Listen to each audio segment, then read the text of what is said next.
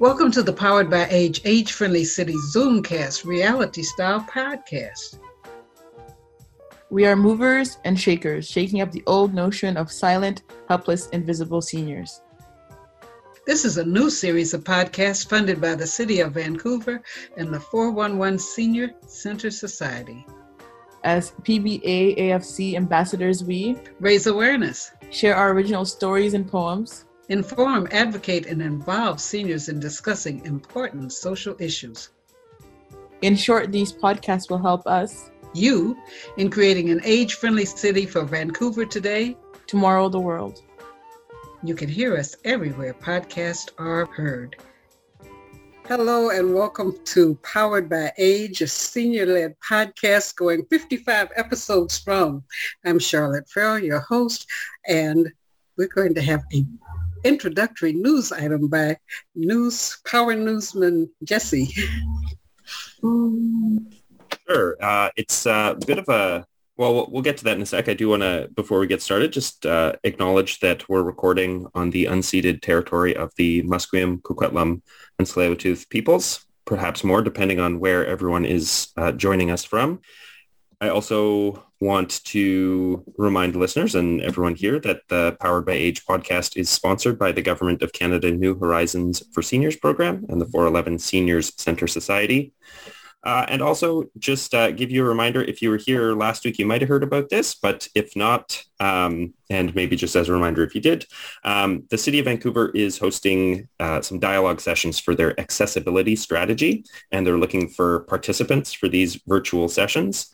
Um, the date of the sessions is Tuesday, June 8th from 10 to 12 p.m.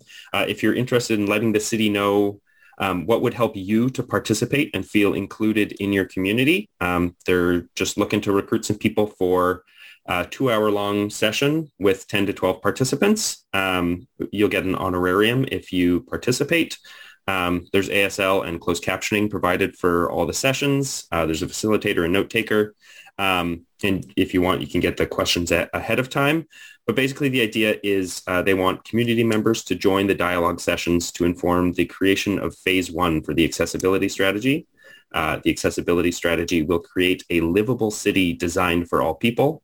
Accessibility means being able to reach, understand, contribute to, and use the places, information, and services in our city. So if you, uh, anyone in this uh, who's recording today is interested in participating, or if anyone who's out there uh, listening is interested in participating, you can email karen.lai at vancouver.ca. That's karen.lai at vancouver.ca. Or you can get in touch with uh, Charlotte here, uh, pbaafc at gmail.com. Or if you're recording with us, uh, you can just let us know in the chat and we'll forward your information to the right people. Yes, just put yes, yes in the chat. because they particularly are interested in knowing what people that participate in this podcast think. And it's one of the things that seniors have said is that we don't want to hear a review or have an opportunity to review something after you've done it. We want to be a part of the discussion. So we're looking to have four or five or all of you say yes, yes, and be uh, available to attend that. Today, we have a special guest. We have Doretta Lau, who is the author of the short story collection, How Does a Single Blade of Grass Thank the Sun? Interesting question. And she is also uh, author of a poetry chapbook called Cause and Effect, and she's writing a comedic novel about an in- inept company struggling to open a theme park about death. Death is a subject that we've talked about, so it'll be interesting when we're able to support her in that project. Uh, Doretta, we, we will uh, have you introduce yourself, but first the thing we do at the beginning is have everyone just say your name, and if you could say one thing that you love about books or writing. We'll start with Anne. My name is Anne Drozd, and one of the things I like about books is that they take me to different places and different times and introduce me to different people, people I don't meet every day.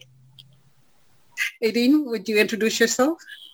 Uh, hi, I'm Aideen Dufour. Sorry I missed last week. Something came up.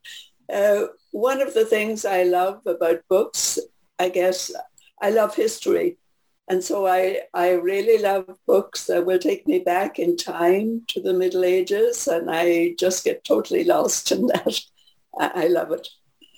Hmm. Thank you, Nancy. I'm Nancy Sinclair, and I love, I love the feel of a book.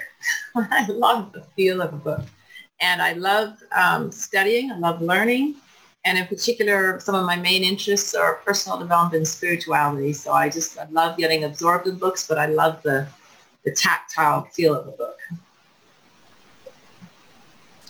Okay, Chris? Uh, I'm I'm Chris Morrissey, and um, I'm going to follow on with Nancy. What I've discovered are the audiobooks from the Vancouver Public Library. And so what I've enjoyed about books is being able to select a book and be able to have it with me and walk around the house and do whatever I'm doing and continue to read, listen to my book. Thank you. It's been great. Uh, Diane? I love it. Um, I'm Diane Babcock, and I like I love books. I always have since a kid. That was one of my favorite pastimes was reading, and I still actually have the volume set, the young folks uh, classics from when I was a kid, the same ones I read. So they are very old, and um, I learned a lot about you know a lot of wonder and magic is one of my favorite subjects. And also these days, it's more about understanding that it's not so unbelievable. Now I'm understanding the quantum behind it. And I like books for learning. And I like to actually collect books as well. I do collect books. I have a huge bookcase on the other side of this wall. Wow. And it's a real one, not a screenshot. background. yeah. Thank you. Jesse?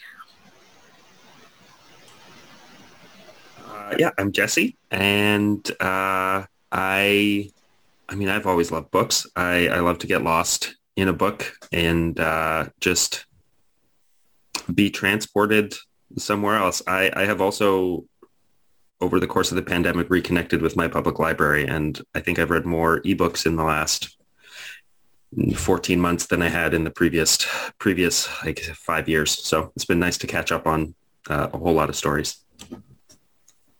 Thank you. And so now that brings us to our star of the hour. Uh, thank you so much, Doretta Lau, for taking time to talk with us. You are a prolific writer. What fuels your writing interests? Thank you, Charlotte, and thank you everyone for sharing everything about you know your your reading and your passions. Um, i think i just really also like stories. Um, i think like everyone here um, i love that kind of place travel and time travel that we can have through reading. Um, and so that kind of transfers to the writing. I'm always thinking about how uh, when we write we are um, in many ways in conversation with the writers that we read. You know, it's just like, you know, I joke a lot that, you know, George Saunders doesn't know it, but, you know, I've been having a one-sided conversation with him through the stories I write uh, since grad school. Um, so I think it's just this way of being able to participate in something that I love so much, which is reading, um, and to be able to make something for other people who also like reading, um, to be able to enjoy and think about and hopefully bring people um, just like some fun in their lives and also to provide a kind of um, connection for sometimes some of the difficulties that, that we face and to really just kind of have that feeling that we're not alone. I think, um, you know, earlier uh, when you were telling me about um, how this podcast came to be and how you know it, it's a way that has alleviated loneliness. In some ways, I feel like as readers, um, we're never alone because we have these amazing characters that are part of our lives and um, our imaginations kind of allow us to connect to these emotions that we might not be able to uh, feel, uh, you know, in person during a pandemic or because um, we're stuck at home for other reasons. So yeah, that's, I guess, uh, a long way of saying that writing is just so transformative for me. And that's why I keep going back to it. Now, speaking of reading, are you going to share a bit of one of your books with us? Yes. So um, I'm going to read from my short story collection. Uh, pe- listeners won't be able to see, but I'll show the cover to everyone who's in the Zoom. Um, so my book's called How Does a Single Blade of Grass Thank the Sun? Um, it's a short story collection, and I'm going to read uh, five minutes from a story called Writing in Light. Um, and it's a story about looking at uh, the work of Vancouver artist Jeff Wall. Um, so Writing in Light. One, Curtis called me at 9.30, waking me. I pretended I had been awake for hours, but he knew better, despite having met me only twice. A few days earlier, he had promised he would take me through Jeff Wall's latest New York exhibition before it closed, but we hadn't confirmed our appointment. Good morning. I meant to wake you, Curtis said. I'm at the gallery. They want to shut off the power, so you should arrive on the early side of 10.30, say 10.15. 10.15, I repeated. See you then. I removed a book about Robert Smithson from a pile of clothes sitting on a chair so I could find the black dress I wanted to wear. For the last few months, I'd been thinking about Smithson's art, dinosaurs, fossils, and skeletons. Somehow I believed that these elements would work in my thesis screenplay, though I wasn't sure what story I was trying to tell. I dressed quickly, but I was careful to look, as my mother might put it, presentable in case I needed to deal with a gallery assistant. Girls who sat at the front desk of art galleries scared me, more so than record store clerks once did. Many things frightened me during this time, germs, vampires, suspension bridges, but I feared people the most. I discovered it was warmer on the street than in my apartment. My room faced a courtyard that didn't get much sunlight. An ex-boyfriend believed that an episode of Law and Order had been shot below my window last year. It seemed like there was always a television show or a movie being filmed in our neighborhood, and then I was moving between reality and fantasy whenever I left home. Although the walk to the 116th Street subway station was a short one, I began to wonder if I would make it to the gallery, located midtown, by 1015. For a moment, I considered taking a taxi, a luxury I could rarely indulge in, but the urge to be economical overrode the need to be on time. I walked to the subway stop and waited on the platform. The train seemed to take forever to come, a trick of perception. I leaned forward to see if I could spot the lights. It was dark in the tunnel. I began thinking of Jeff Wall's Double Self-Portrait, 1979. Two. In Double Self-Portrait, the artist looks at us from the corner of his eye. There are two Jeffs in the photograph, one wearing a white shirt with the sleeves rolled up, one in indigo rinsed jeans and a gray sweatshirt with sleeves pushed back. The Jeff in jeans is wearing a watch. The other Jeff, the one in the white shirt, has his arms crossed, so it's impossible to know if there is a timepiece on either wrist. Behind the two Jeffs is a couch with a pink blanket on it. Jeff with a watch, the one who possesses the technology to measure the passing of time, is touching a papasan chair that's missing its cushion. The chair is white and looks to me like bleached bones in the desert. The man and his doppelganger are positioned within a room, perhaps located in a building in Vancouver, but that is of little importance. What matters is look on Jeff's face, the way he is peering at us, out at us, peering in at him. Three, on the train, there was a sleeping couple sprawled on the seats across from me. During my first semester of grad school, I took a photography class with Thomas Roma, who often quoted Robert Frost in his classroom critiques. When I looked at Roma's photographs, even the ones of gospel singers and lovers asleep on the subway, I thought of Frost's poetry. One afternoon, two days after I cried during his critique of my photographs, Roma told me he thought writing and photography were the most similar of all the arts. He was certain that taking photographs would help me with my writing. He had once compiled a collection of photographs thinking only of Norman Mailer while he worked. That night, while reading a textbook for a film theory class, I discovered that photography is derived from a Greek word that translates to writing in light. This gave me comfort. I concluded that every art form was a way of telling a story, a record of a particular moment in time, even in cases where there was no discernible narrative. Through word and image, I would find a direction for my work. I could write in light. Thank you. Uh, that's just a section from the story. Questions or comments? Nancy? Powerful writing. I, I, I just I just caught in the in the words in the description. I, I love the um, just little things about the taxi. You know, that uh, choosing economics over being punctual. I just I just love the the use of, of your language and and just just being able to imagine everything as you described it. It was just beautifully written. Thank you. Thank you. You know, Charlotte Diane. was telling me. Oh, sorry. I was going to say we it operates like a, an auction around here. If you move, you you get chosen or you bought it. uh, did you have a comment?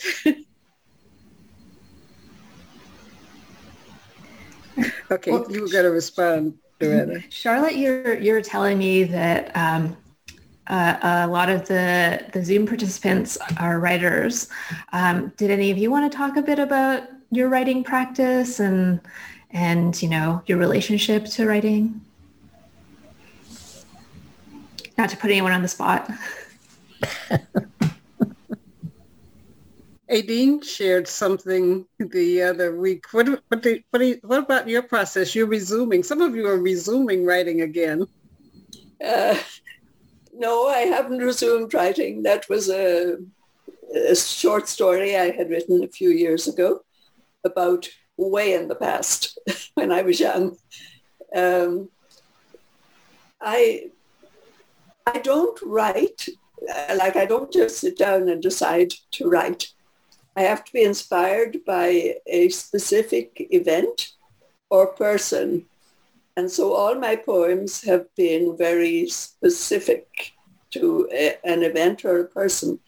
And so most of them I don't feel are suitable for for sharing. They don't have that much sense in a general way. Um, uh, the only thing I ever wrote at length was a, a 40-page memoir of two and a half years spent in Africa. Uh, and I did that at the request of my son. Uh, that's the only thing that I have written uh, sort of at any length. So I, I am absolutely fascinated by listening to all of you, but I haven't yet decided to try and resume writing. I may, but I'm not there yet.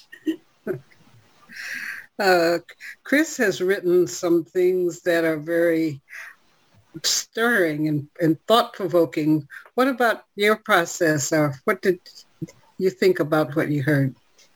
Um, well, one of the things that I, I really liked um, in the piece that you read was the juxtaposition of of the two characters and that image of uh, of the two guys. It was qu- quite thought provoking um, for me how how different they were and and and I think that's true of so many of us that we we show different we show different faces in different parts of our personality um, to in, in different situations. So that was that was interesting for me. Um, my own writing, um, many times by many people, uh, I've been told that I need to write a book. and uh, I've always said, oh, yes, yes.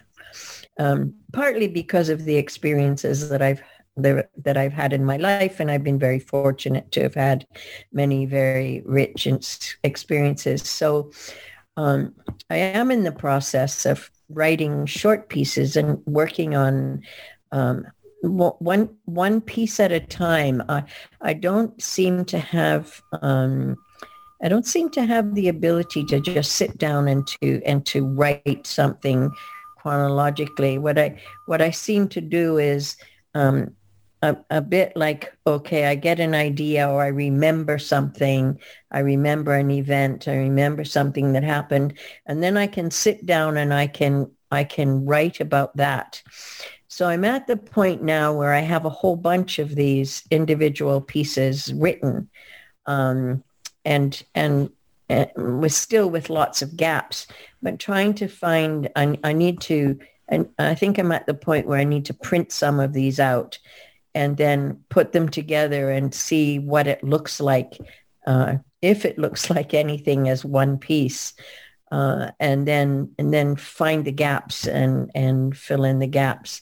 So that's kind of um, my process. It's very um, eclectic. If if I think of something or something, we have a prompt in our writing group that brings something up for me, then I then I'll respond to that prompt.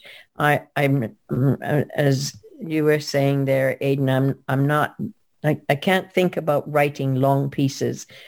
So all my pieces are, sh- are tend to be short and may become a longer piece when it's done. Doris, what was your experience in writing um, short stories? When,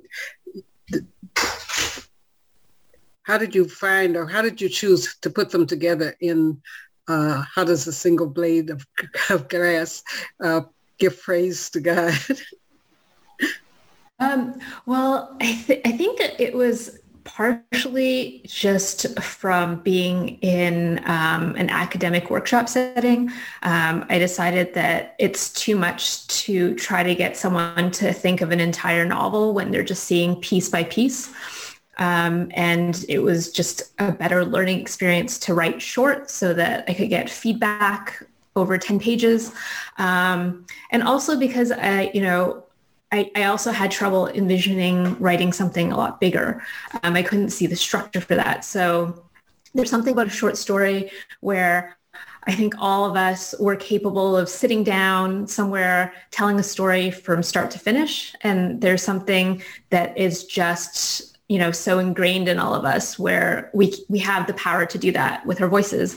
Um, and so i think that that was why the short story form felt so right even as fiction to be able to start something and take someone through a journey that was maybe 15 minutes long. It might take 10 years to write but um, that the reading experience might be a you know 15 minutes of someone's day um, and that they can kind of take all of it in and be able to think about it that way. Um, and it was just easier to be able to sit down and write and see it all. Um, with the novel, sometimes I feel like I'm holding everything in my head, even though I have an outline. Um, and I'm able to sit down and, and write small sections. I'm not writing it from start to finish. Um, the way someone like Zadie Smith does, where she says that, you know, she begins with the first sentence and when she writes the last one, the book is done. Uh, my book is not like that. My book is a giant sprawling thing where I've already written the end and I have two chapters that I've just been circling around. I was doing that right before I, I got on this Zoom with all of you, um, just trying to fix dialogue, move people through scenes. I find that personally to be very hard to do to to capture you know the motion of human beings you know in group settings is is one of those things that in fiction i'm just like all right i gotta just sit down and and do this writing even if it's difficult We've been talking at some points about death and how people are dealing with the subject of death. Why did you, or what inspired you to do a comedic novel about an inept company that's trying to open a theme park about death? I have just had so many different jobs and so many different offices um, or in, in retail settings. And I just sort of, it's like an accumulation of all of the um, sort of organizational disasters that happen at different offices. And I just started kind of seeing that there was like a grim humor in um, really bureaucratic offices. Um, what really kind of sparked the initial idea was a colleague showed me a form because we needed someone to test a website and when he needed to get six signatures on it in order to allow the freelancer to have a pass to get through the door so that they would be able to go use the washroom uh, in in during the day of testing. And it was just like six signatures. And it's six signatures of people who don't handle their own paperwork. So it's six secretaries who are handling, you know, you know, these this paperwork. And I just was like, how much time is being wasted when we're trying to open um, in this case, uh, a visual culture museum, uh, how much time are we wasting not actually making the content, making, you know, these wonderful educational moments um, for the public to enjoy uh, because there's just all this paperwork. And so in my mind, I was just like, there's something here to just talk about bureaucracy, to talk about work, to talk about the ways that things are set up that fail us, to talk about capitalism. Um, and then I just thought it doesn't really work if I set, centered it in something real. And so I thought, why not a theme park and a theme park about um, death, a theme park about death, dying, and the afterlife. Um, and it sort of kind of grew from there. And I really started writing it seriously after my dad died. Um, and then um, my mom died last year um, in November. And so I think it's just like that is kind of one of the things that's really driving the book um, is this relationship to, you know, the mortality of, you know, important people in our lives. Um, just want to, and to just look at the way um, we handle death and that, um, you know, maybe there's an afterlife. Uh, you know, most traditions and cultures around the world envision an afterlife and there's something kind of uh, it gives me hope to know that, you know, my parents are kind of out there in the afterlife, uh, hanging out together. Um, yeah. So I guess that's a, a long way to say um, I just like had a novel idea and really um, per- the personal kind of aspect of dealing with like personal grief kind of sparked it. And I think like the comedy is that, you know, if things aren't funny, then it's sometimes it's just like I don't want to sit in a kind of like depressive space every time I sit down to write. So I wanted to make myself laugh every time I sat down to to deal with a lot of these things for myself. Well, I think that's a great service for many people because um, to just dwell on the morbidity or the sadness. But uh, last week, I, I, had a very healing experience in writing a, a, a, tribute poem to my mom a year after she had passed. And I found the poetry was so healing because there were different things that I never really got to address or say thank you for in life that I could bring out through the poems. I don't know.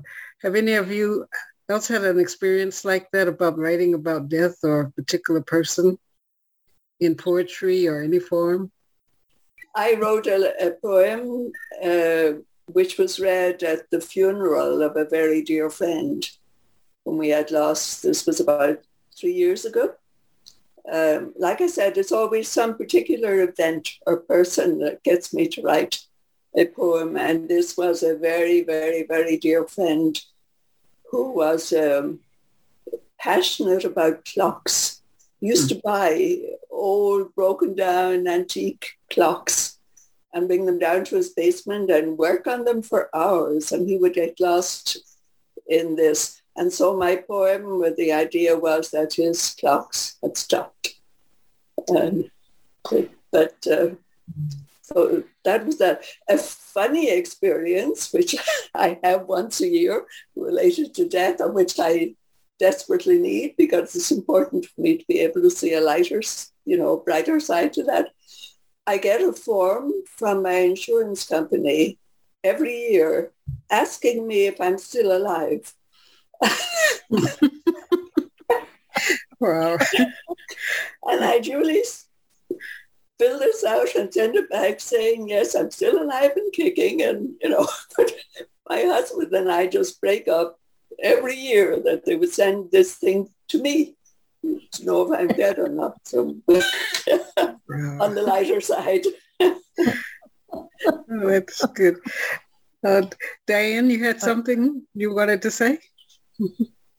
um, there's actually a few different topics all mulling around in my head oh, just over the past few comments. But um, yeah, I, I like the Doretta's talking, uh, the description really, really helped bring the images to, um, to the story. So my writing experience has really evolved.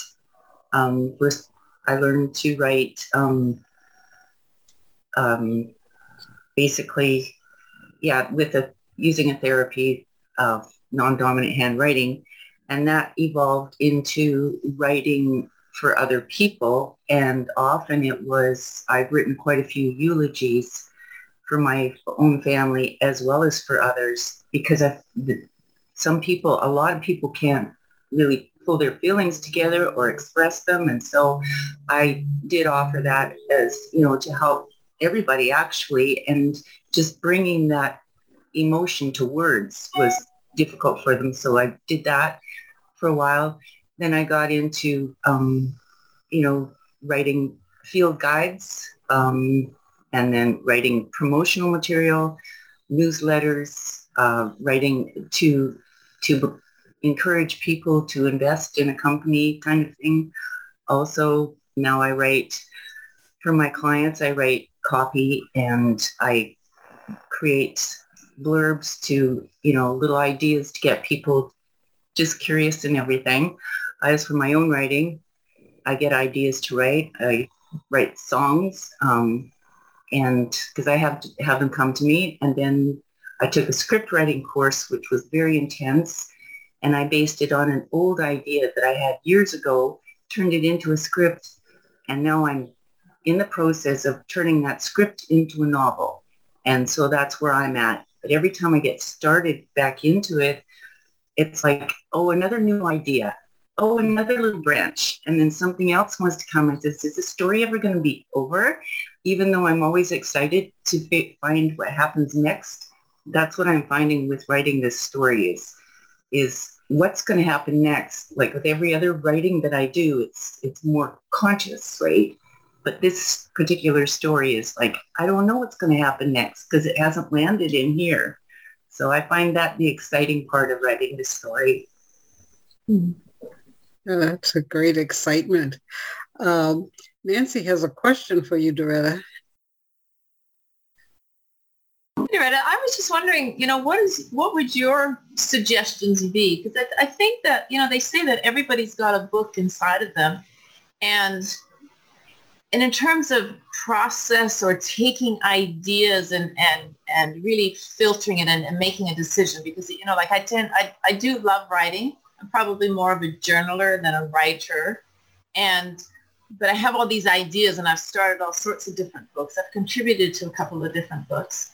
But to take, you know, to take these downloads, this inspiration of something that comes through, like maybe it's a particular topic or, or like Diane was saying, something happens that sparks an interest. And, you know, so what would your suggestions be to people to, to take that creativity and, and find a way? Because I know that there's lots of different you know, writing programs that people can get involved with and they'll say, you know, do this or sit down and maybe do like morning pages every day, just clear your head you know, write for 15 minutes no matter what. And sometimes that can be, I, for myself, it can be difficult. It's just like putting the pressure on. I find when I'm walking around, I, I do a lot of walking, a lot of hiking. And so I have all these thoughts that flow through my mind, you know, and, and I've even tried to, I've recorded it sometimes, but I still don't seem to be able to keep up with all those thoughts that seem so amazing at the time. And then if I sit down, okay, now I'm going to sit and formally write it's just like, you know, what was that inspiration? Because it, it's no longer with me. So I was just curious what ideas you may have. Uh, thanks for this question. I, I, think about this a lot because for me personally, when I first started writing, it was it was really difficult to sit down and actually execute the ideas. I think um, earlier uh, Chris was saying, you know, writing in, in, in small sections, I think that that's so helpful. Um, there isn't that pressure. I think the idea of having an entire book is such an enormous pressure to kind of start from. Um, and I really like that idea of writing in, in small spurts. Um, because I think um, just one of my teachers at school always said, you know, you're making clay, you know, you're gathering, you're gathering the clay. Um, and so I think, you know, you allow it to be generative, you can allow it to be expansive, you can write without judgment. And as that accumulates, um, you're, you're going to be able to kind of look at everything that you have um, and to start seeing themes that are emerging to see the things that are the most powerful, um, things that are really calling to you that keep coming back, that, you know, you realize that you're circling around, you know, some really important ideas that really need to be expressed. And I think that that's the point where instead of um, putting yourself in, in this um, kind of under pressure to decide upon the idea from the start and to then kind of set these limits and boundaries to start from that expansiveness and to start you know moment to moment. And then once um, that flow is coming to then sit down and evaluate and kind of be able to go through the ideas. And i think too um, you know you know there's a lot of writers that say write every single day. And that doesn't account for the fact that you know not everyone has that in their day because of various responsibilities um, because of health reasons. And i think that the thing that's most important is you know we find those pockets of time for us that we can you know maybe block off on our calendars. And it doesn't have to be this pressure of the daily. And that if an idea does come up that we can have a notebook or index cards where we just write a sentence where, you know, if it comes to mind, capture that sentence. That might take 10 seconds and you don't need to immediately there drop everything. Um, but that um, that will always be there for you when you're able to set aside that time to devote to thinking through that one sentence that you wrote one day um, I think that that's one of the things that's so important that um, we're not constantly um, under this idea of we have to be productive, that we have to kind of turn the writing into this sort of um, factory kind of line, assembly line approach um, that has this nine to five to it. It's just like that works great for some people, but I don't think that that um, is the answer for everyone. And I think that we can just be so gentle about our writing practice and to just say, it's coming to me now. And I will just always be open to the ideas and I will record them as they come. But that doesn't mean that I have to write for an hour when the idea comes. It can mean that I just put it down on a piece of paper, you know, within those 10 seconds. And then, you know, when I'm feeling, you know, up to it, I can kind of sit down and devote that time. And I think that's, uh, for me, the way that things work best. Um, and uh, I mean, sometimes it is just that kind of more grueling sitting time, but it really is just kind of being open to allowing the writing to be what it is. Makes sense. Do you write when you're, do you choose your stories and then find your title from your stories or do you find your title first and then build your stories to your title? Um, it's a little of both, but I am a person who's very driven by titles. So the title of the novel that I was talking about earlier is called We Are Underlings. And it kind of came to me because I was curious um, about the young adult novel, The Fault in Our Stars by John Green. And I just thought, you know, where does that come from? And so I Googled it and it's a reference to, to Shakespeare. And, um, and so I read the full quote and, you know, uh, the full quote is something like, the fault is not in our stars, but in ourselves in that we are underlings. And I just thought, Julius Caesar is actually one of the ultimate workplace dramas. Uh, sure, it's like not a workplace like our workplaces, but it's the same kind of struggle.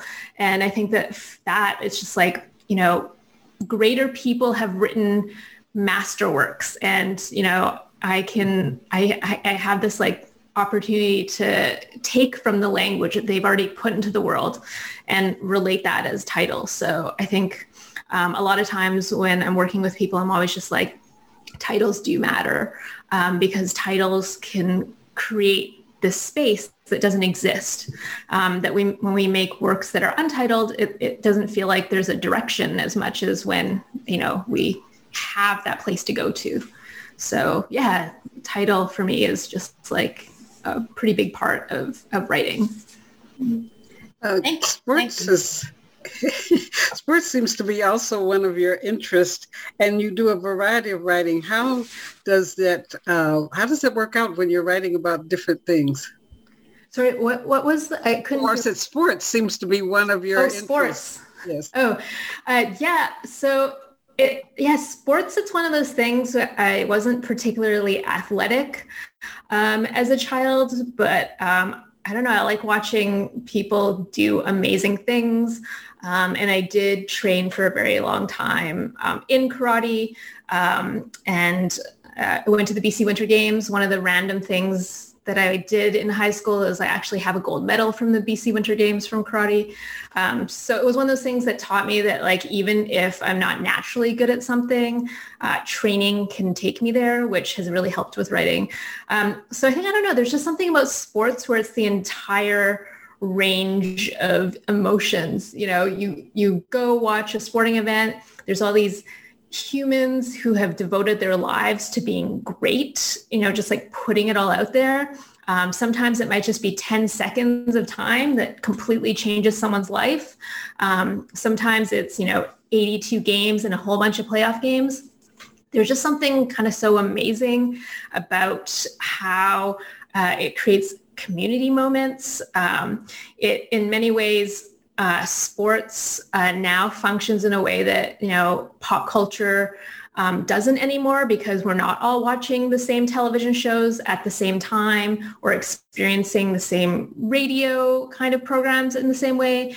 But sports remains one of those things that happens at a specific time um, that people around the world are experiencing within a certain time frame. And so I think like there's just something about that that right now really interested in because I miss the fact that before, you know, we would be able to have these conversations around pop culture just because, you know, certain songs would be on the radio as we're, you know, driving or going to buy something at the store. And that's not the case anymore.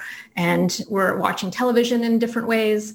Um, and yeah, and there's just something about um, just seeing that kind of greatness in young people. Um, I, I, don't know, just it's just really exciting to see young people do amazing, amazing things. Um, it's kind of ho- hopeful. And um, I also really just like seeing how now athletes are really thinking about their careers and having this real control over what they do and really giving back in their communities. Like I look at what some athletes do and it really is inspirational and thinking about, you know, um, how to organize, how to um, really just think about how to serve a community. Um, yeah, so this is this is one of these things. It's just like sports figures in my novel, even though it's about work, because one of the characters really likes basketball.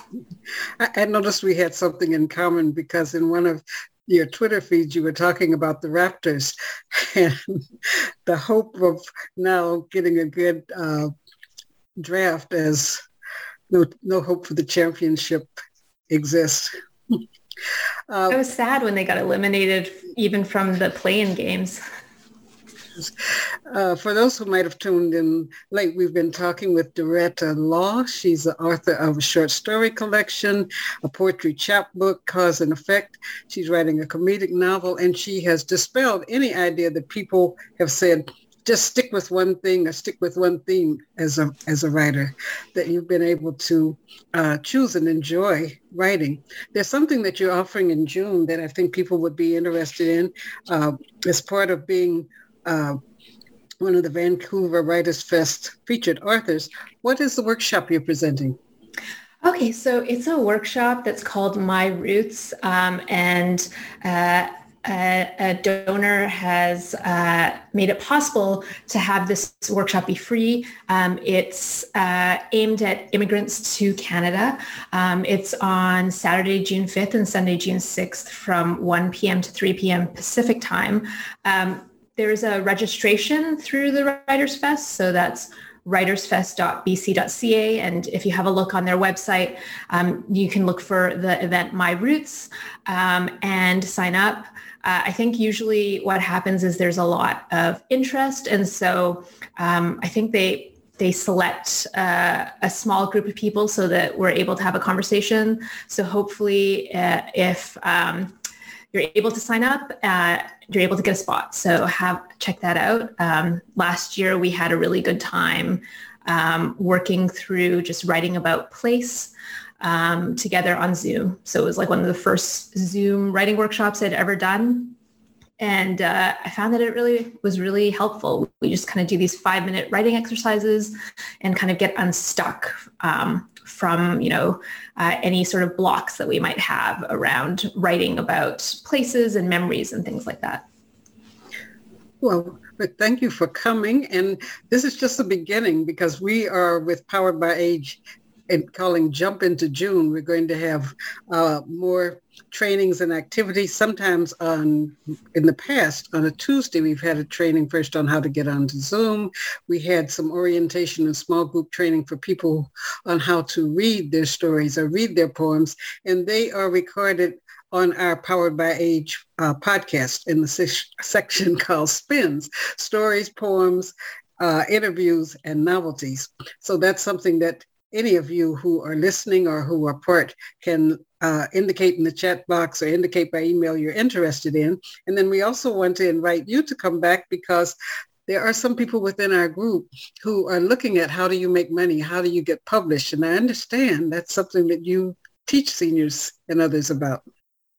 Oh yeah, I, I, was teaching a class on preparation for career writing at UBC, and I've learned a lot. And I would love to share more about the ways that it's possible to make money from writing and get our work to more readers. Okay, well, we will look forward to reading your work and having you back. Thank everyone for tuning in today. We look forward to seeing you again. And um, that's it for me, Sister C, Charlotte Farrell. Anyone else have a parting comment you want to make? Wendy, we welcome you and we look, look forward to hearing your stories and seeing you again next week as well. Sorry, sorry I was so late in finding the, the link. But now you have it. So uh, yeah. tell a friend. We are welcoming other people to take part in the podcast. Um, from the same invitation or email that you had, you can give them the address, but also pbaafc at gmail.com is a way for people to get in touch with me so that we can enter your name and your email address in our calendar uh, invites. And also by giving us your phone number, we're not going to sell it to anyone, but by having your phone number, it helps with the security. As Jesse is watching to make sure we're not getting bombed by one of the sick minds that likes to play jokes on Zoom. By having your number, if you just show up as a phone number, we'll still know who you are. So one o'clock next week, we look forward to having you again on Powered by Age.